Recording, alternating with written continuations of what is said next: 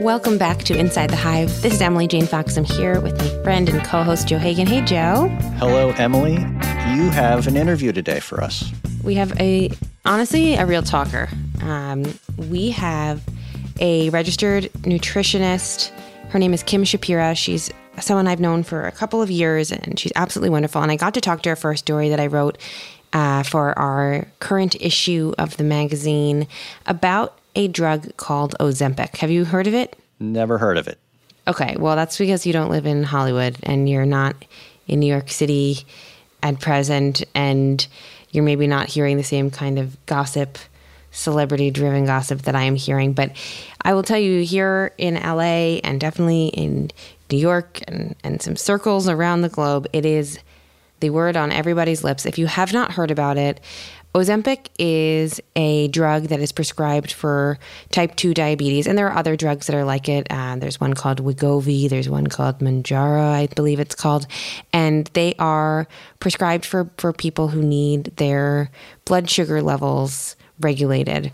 Um, people have discovered that a side effect of taking these injections, which are, are weekly injections, is weight loss.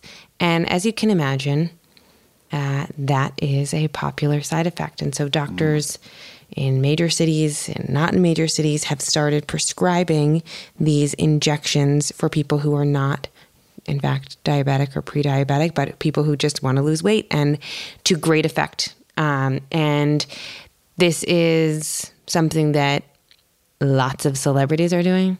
This is something that lots of non celebrities are doing. Uh, this is something that is making telemedicine completely explode because maybe you can't find a doctor who would give it to you, but you can literally, if you Google Ozempic, you will find several telemedicine sites that are advertising getting it in a very easy way. Wow. And uh, I think it is much easier to lie about your weight and your conditions to people who you'll never see and will never see you and don't have to take your vitals and are just in the business of of prescribing things for money.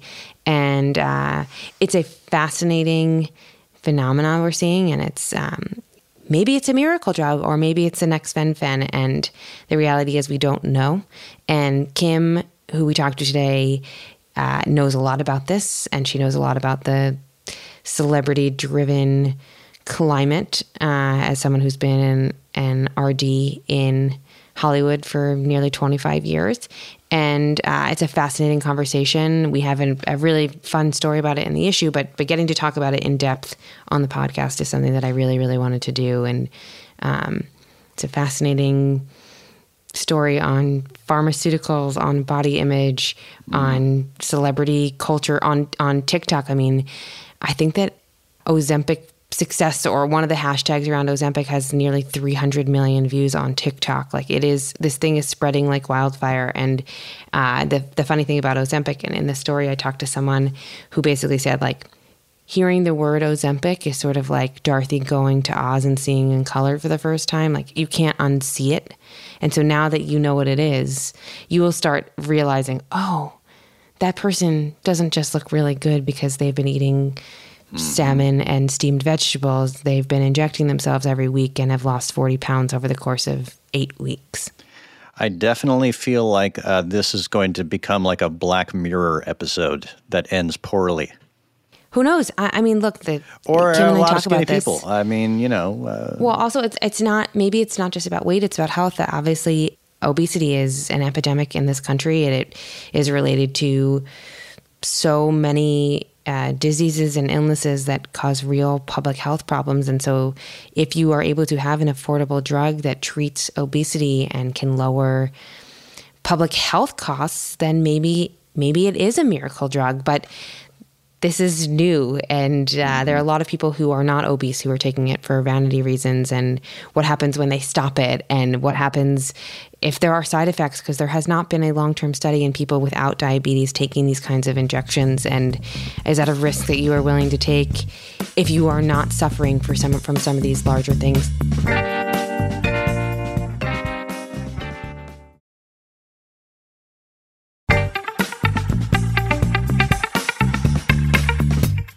Before we get to our interview, um, I want to just talk, and I'm honoring our no Trump December, but there's something adjacent that we can talk about, and that is Michael Avenatti getting sentenced to 14 years in prison for one of the trials that he was up against. He's he's serving another five um, that will not be served concurrently. The judge requested that he serve them back to back, and um, you and I both came up against Michael Avenatti in our reporting. I wrote a very long story about him. Yeah. Um, that after which he was very not happy with and basically publicly tormented me for months. And you interacted with him. I did, and negatively.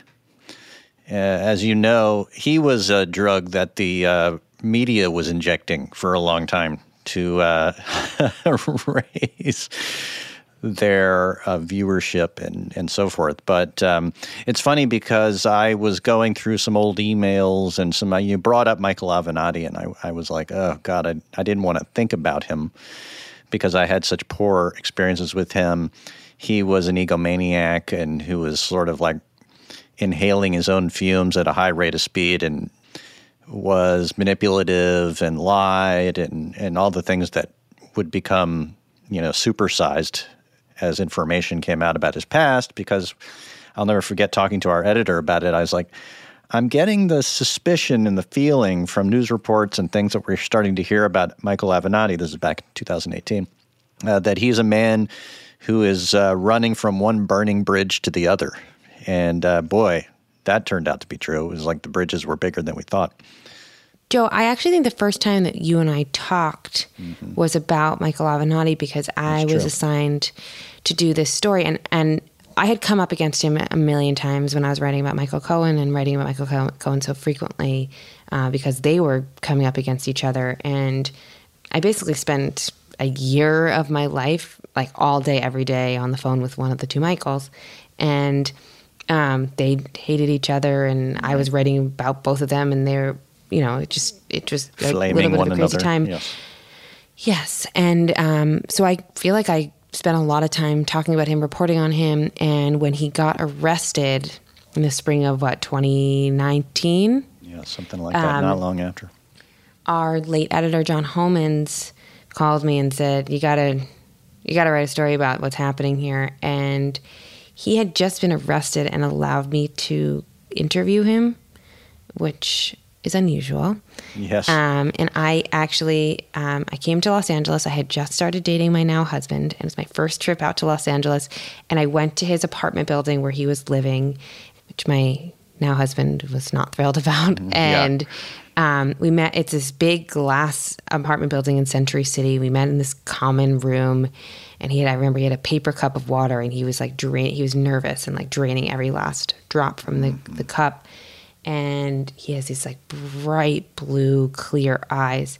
And we are sitting across from each other, and I, I basically said, "You're, you're, you're Icarus. Yeah. You've flown so close to the sun. Like you knew all of this was happening. You were defrauding people. Obviously, he was saying that he was innocent at the time, but uh, clearly that is not what the jury found here. Um, but he was defrauding his clients. He was um, not paying taxes. He was doing all sorts of sundry things, and yet he was running for president and involving himself in every scandal that was that was exploding at the time, even though no one was really asking himself asking for him to be involved.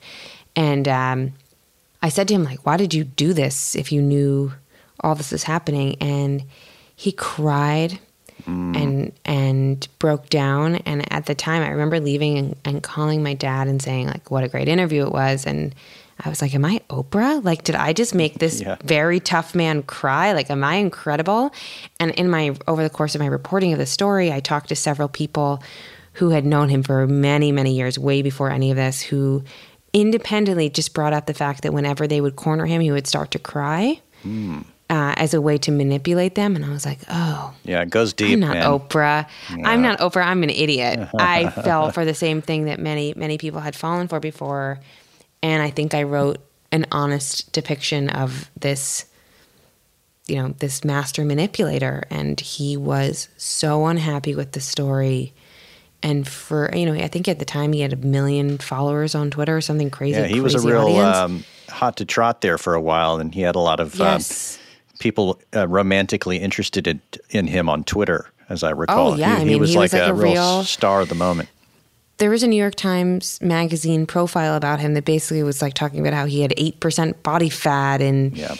you know He was, was in his sports car, zipping around. exactly yeah like he was he was people really thought he was the person to beat the man who shall not be named in December and really thought that they were going to sling mud at each other. You know, it, uh, we we had we used to have a, um, a Vanity Fair summit every fall on the West Coast. First it was in San Francisco and then in Los Angeles, and I interviewed him on stage. I guess it was fall of 2018. Um, for the summit, and I remember asking him like, "What are the skeleton? If you're going to run for president, what are the skeletons in your closet?" And he gave me some like yeah. you know, dumb, dodgy answer. And uh, if I had only known Yes. the the real guy, I thought he was going to say like, I was not nice to my first wife, or obviously something terrible like that. But Yeah. but not. I couldn't have imagined what what kind of skeletons were in that closet. And um, I used to get asked a lot like, were you scared covering the Trump family? Were you scared covering some of the more sundry characters surrounding them? Um, and there were times that it didn't didn't feel pleasant to go up against people who Yeah. criminals or crooks or played dirty. Yeah. Um, but I think that the most scared I've ever felt was when Michael Avenatti was harassing me on Twitter to his million followers who were very rabid followers of him. Like I legitimately was getting threats from people and I didn't know what he was capable of and I didn't know what these people were capable of and Well, and, and, and you probably sensed that he was desperate, you know, too. this is a man uh, you know i don't know uh, these these charges and allegations were dropped but i interviewed his former girlfriend who was his girlfriend during all of this for that story and she made some very serious allegations of domestic assault and abuse um, physical and verbal and again the, there was no charges were ever filed in that and he vociferously denied all of that. Um, but I sat down with this woman multiple times, and she had a, a harrowing story to tell. And sitting across from this young woman and knowing what she was saying, I was very scared.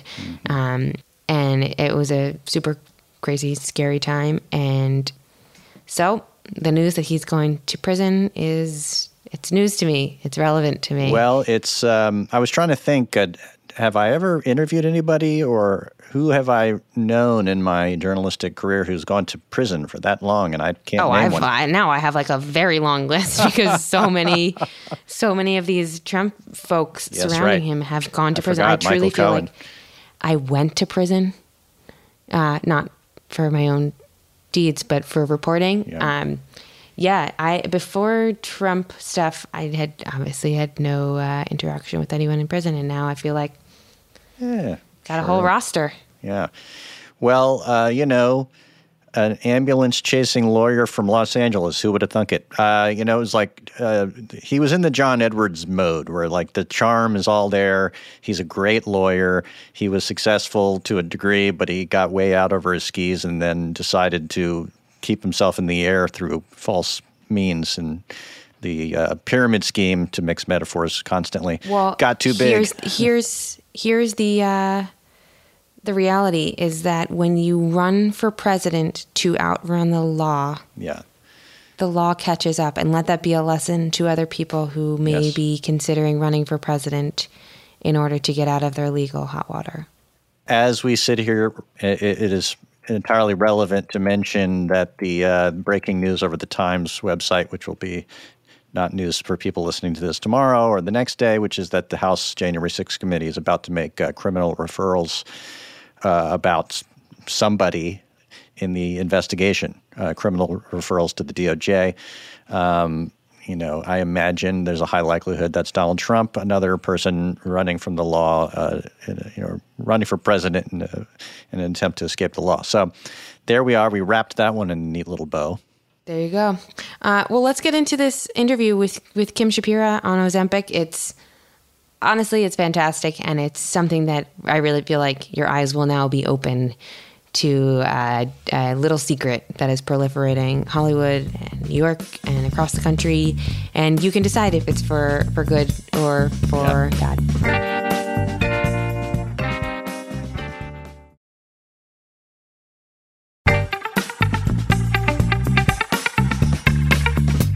I am here with Kim Shapira, who is a registered dietitian for almost 25 years in Hollywood. Kim, I've known you for years, very luckily. Um, and I think that the way you talk about nutrition, about food, about people's relationship to food and their bodies is so measured and it's incredibly rare in this age of social media extremes, particularly in Hollywood. So, you were the first person I wanted to reach out to when I started to hear the name Ozempic and the the drugs like Ozempic. And I reached out to you to talk to uh, to talk to you for a story that I wrote for this issue of Vanity Fair, but. I have to hear your opinion on this again because the attention on this is just so hot. So, first of all, welcome. And then I want to get into asking the million questions to you. Thank you for having me. I'm so excited to be here. And okay, shoot, I'm ready. Okay. So, let's just do a basic explainer on what these drugs are. Um, the most I would say commonly talked about one is called Ozempic, but there's also Wegovy, there's uh, Mounjaro. Uh, how are they intended to be used? How do they work? And what has been happening when people are using them? They were intended to be used to control blood sugar. And as a side effect, people's appetite was decreasing and there was weight loss happening. And so it became, you know, there was a tipping point. It's been around for a while. And there was a tipping point when, um, you know, anything that causes weight loss kind of gets everyone's attention. But what I love about it is the blood sugar control because as a registered dietitian, my degree is in human metabolism and clinical nutrition. And I am in this practice to make people healthy and to have balanced bodies. And so the link to longevity and decreasing all diseases is blood sugar control. So this is a very good thing that's happening. The problem is that we could end up with a fen-phen problem on the other end. How, which, how could it turn into a fen-phen problem on the other end? So like you said, I've been in practice for 25 years. And what has been important to me is people's health. I got into this practice to make people healthy. And then I started noticing that people cared less about the food they were eating and more just about keeping the weight off, but they couldn't do it because there were so many um, mixed signals or emotional issues around food. And so I changed gears and started focusing on why people eat rather than what they were eating so I could help people sustain the mm. weight loss. I always was interested in what is happening the day after you lose the weight. Like, don't lose weight for a wedding. Don't lose weight for a party. Learn how to maintain your weight. Let's change your goal. And so, my problem with Ozempic could be that people are not getting support while they're taking it. And so, they're not learning how to address the emotional stuff because they're not feeling the emotional stuff. Well, it's so interesting because I want to just talk a little bit about how this is working and how people are getting it. So this is a, a, a semaglutide, as they call it, right? And, and and it was developed to help people with type two diabetes to regulate blood sugar. And it seems like um, both in terms of the studies and the research and anecdotally, it is kind of an incredible drug for people who have type 2 diabetes. It's really helping them and other, and other diseases. diseases. Yeah. And um, the side effect of, of it helping people who are overweight and have related health problems from heart issues to the PCOS, PCOS polycystic ovarian. Exa- mm-hmm. Exactly, to the myriad problems that you can have um, by being overweight, overweight or not eating properly. Uh, it seems like an incredibly helpful tool in that. Um, the issue that I have been hearing as I reported this story, and just anecdotally as someone who lives in Los Angeles, is there are a lot of people who don't have a medical need for it, who are somehow getting a prescription for it in order to lose weight for vanity rather than for health. Is that something that you're picking up on? Mm, you know, that's a loaded statement in the fact that, you know, our mental health is a component and so let's just say, I mean, we're talking about somebody who's five pounds overweight or someone's 10 pounds, someone's 20 pounds. At the end of the day, our weight contributes to our health, right? In some way, our, our weight contributes. And if we change our weight, we change our health. So as long as we're mentally stable and sound and we're doing it in a way that we're learning how to maintain it, I do see the plus side because, you know, metabolic syndrome, basically syndrome X or fat man's disease, basically says that your blood sugars are high, your triglycerides are high, your blood pressure is high. And this is all changed by controlling your weight. So if you lose weight, all these diseases go away. So there's a ton of different diseases that this drug touches upon. And so it, it's loaded only in the fact that if somebody has 20 pounds to lose, and it is could be vanity related, how are they feeling about themselves? Is it keeping them from doing something physical or taking care of themselves or pushing themselves in other areas? And is this the one thing that's getting in their way? Do I think that's narrow minded and sad? I want to support them in knowing that they're more than their weight, of course. But there's a lot of people who would fight me on that. A lot of my clients who are like, it's very important. I won't be happy until I lose this weight. And then I always find that my job is to say, let me show you how you can be happy. Let me show you what you're missing. And you can also still get to your goal weight. Sure, sure. And I, there are two parts of this that I want to pick up on. And, but before I do, it's important to understand that this is a drug that is injected every week that you need a yes. prescription for that does not come without side effects. Um, and you and yes. I have talked about the side effects of this, and um, one of them is is extreme nausea, right? Especially when you're first starting out. Extreme nausea, yeah. um, mm-hmm. and to the point. Not for everybody, but most people, I would say, a high percentage. To the point people, where people yeah. are also taking medication to help them with the nausea, particularly at the beginning which then causes constipation. Correct. Yes. Um, and and some people are reporting having headaches and fatigue, and you see some doctors out there in the press saying it could lead to pancreatitis and all sorts of things that who knows. The other thing is, correct me if I'm wrong. There haven't been studies about what this does long term. Period, but particularly for people who don't have type 2 diabetes as it was intended. Is that that's right? That is correct because, again, this medication wasn't intended for weight loss. It was controlling blood sugars. Um, it's hard to know long term. And that is, of course, where my fear lies. And it's also how exciting for doctors to be able to have this tool to give to people who are desperate. I personally know that every single one of these people could do it by following all six of my rules, right? Like it's it's talking about hunger, it's talking about sure starting with half and seeing if you need more. This medication is stopping people from eating the other half of their portion. So if anyone who's listening and they don't take this medication, they still have the tools within them that aren't going to cause possible side effects that we know about. Sure. Or right? the ones we don't know about, right? Yes. Yeah. Or the ones we don't know about, right? And so I do believe if you're being medically supervised, you know, you need to be medically supervised. Sure. And you also need to be working on lifestyle changes to maintain whatever progress you're going to have. Okay, we're going to get to the maintenance, but I want to talk about that doctor supervision. I found this in my reporting, and I've since seen this in other reporting. Um, and if you Google Ozempic right now, your first results coming up will be to telemedicine sites that allow you to pay basically to be seen by them for their for them to give you a, a prescription for this. And that scares me. This is like this is a drug that we don't know a ton about and you're basically paying for access to lose weight in a quick way without any kind of supervision and I wouldn't like tell anyone I know or love to do it that way. That doesn't feel like a helpful thing.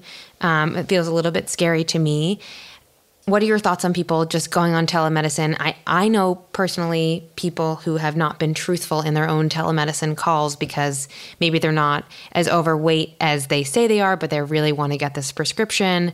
Um, and and I know people who have been turned away at real life doctors because they are not as overweight as um, as they're required to be by that particular doctor, and then have gone to telemedicine oh my gosh, it's so loaded on so many levels because you are dealing with desperate people. Yes, of course. So Um, I would strongly suggest finding a medical program that can help you and even interview you and make sure that you are the right kind of candidate.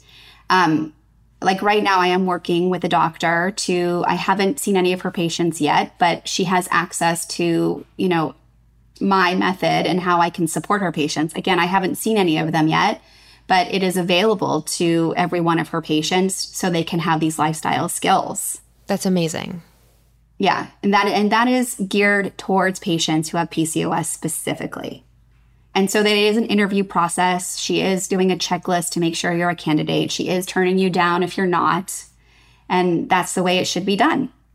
Sure, because you have, um, and for anyone who is not familiar with Kim, you should go look up what she does and, and how she thinks about food and and her her rules are really to say that their rules is like almost unfair to them because they're just a very solid way of thinking about nutrition and about your relationship to it. Uh, and they're the kinds of rules that I would tell to my daughter. Uh, they feel really, really reasonable yeah. and really, really healthy and happy. Um, but the thing that is also at my mind is okay, so let's say you do not want to stay on this drug forever. And I would imagine that not everyone wants to get injections for the rest of their life, particularly if they're not covered by insurance and they can be expensive and you're just doing this as a quick fix to a problem that I know people feel is a real problem, but if they go off of this, it's not like your habits immediately change if if they were not changed in this process or they haven't done the hard work or did they stand to gain the weight back? I agree. And I will tell you, I've been seeing a few clients on Ozempic um, for the last year, and some had no business getting it. Some were over 200 pounds and rightly needed it in their sure. case. Okay. So, in the case where the client shouldn't have gotten it, but was desperate enough to get it, it's, I can convince her not to take it. I can talk to her all about the potential side effects and what might look like on the other end. But what is really important is that she is spending week after week with me working on practices mm. that she can use when she gets off because she's coming from a desperation and fear. And this is not, she's not the only one. And so I could turn her down because I don't agree with the practice, or I can support her like I would if somebody said I want to, you know, follow keto or I want to just eat meat. I would say, here's what I think about that. And let me show you how to do it in the best possible way where you can take care of yourself that is more sustainable. Right? Like it's really tricky. It's really tricky because if it's not me helping her, I'm really afraid for the person, you know, what would happen.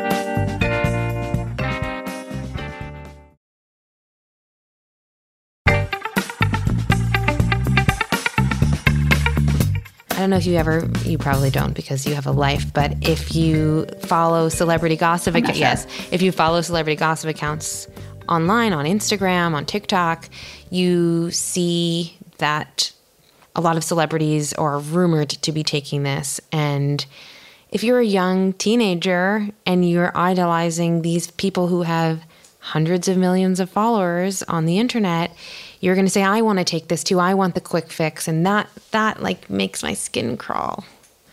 I I agree with you 100% and it's out there, it's happening. It scares me and I'm raising three daughters and you know, we've had lots of conversations. I'm seeing it for myself, not that I'm following the gossip, but I am seeing it because it's very apparent of what is happening. And so um again, I have planted seeds in my own children to focus less on weight and more on what their body is telling them and their own cues. And so, eating disorders, disordered eating, has been rampant for both of our entire lives and way before we've been around. This is very scary for a lot of reasons. And it's there. It's happening. We're in we're in it. So I think the best thing that we can do is support these young adults in the best way without bringing attention to another person's weight. I mean, there's just so much conversation about their weight and their weight loss. And in no way would I ever approach any person in real life and talk about their sure. weight. And I'm a dietitian. Sure. I wouldn't acknowledge that they lost weight. I'm not just seeing them for losing weight. So this is a big problem. You know, I think that on on TikTok as we record this, the hashtag about Ozempic success, there are 300 million views of that hashtag.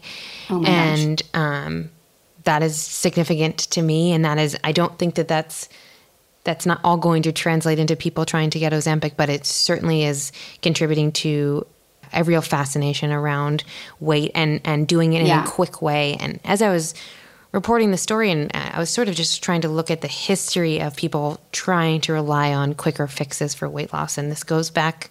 Mm-hmm. You know, tens and tens and tens of years to pep pills with Judy Garland, and uh, I was looking at just women's magazines from the heyday of Hollywood, and women eating a, a grapefruit a day basically in order to to look a certain oh way gosh. for a part and then you see women today trying to lose 16 pounds in 2 weeks to fit into a dress for an inconsequential red carpet and yeah. using something like Ozempic um, to get there and then having hundreds of millions of people follow that online is that that really scares me and it just feels like this could go in the in the wrong direction but then on the other hand we know what an incredible issue and epidemic obesity is in this country and all the health problems and so right. i'm torn between is this a miracle drug or is this like the demise of good culture around our bodies and healthy eating and, and putting in the work to have a healthy relationship with our bodies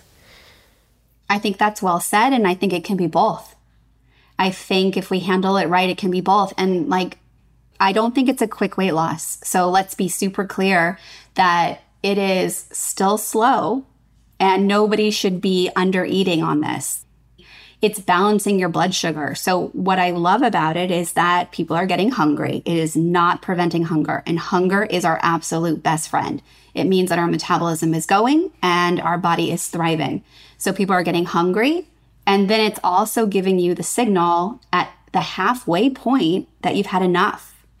And what's so good about this is when we eat and start with half, it allows us to get hungry again in two and a half, three hours. That's a normal metabolism. That is exactly what I am passionate about, right? Regulating blood sugar, eating every two and a half to three hours based on hunger. So it's not super quick.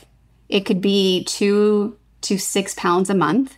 You know, there were some diet fads where they were recommending more than eight pounds in a month, and nobody should lose more than eight pounds in a month. It's it's very dangerous for our body. So again, it, it could go either way. And with the right support, it could really turn around the obesity epidemic.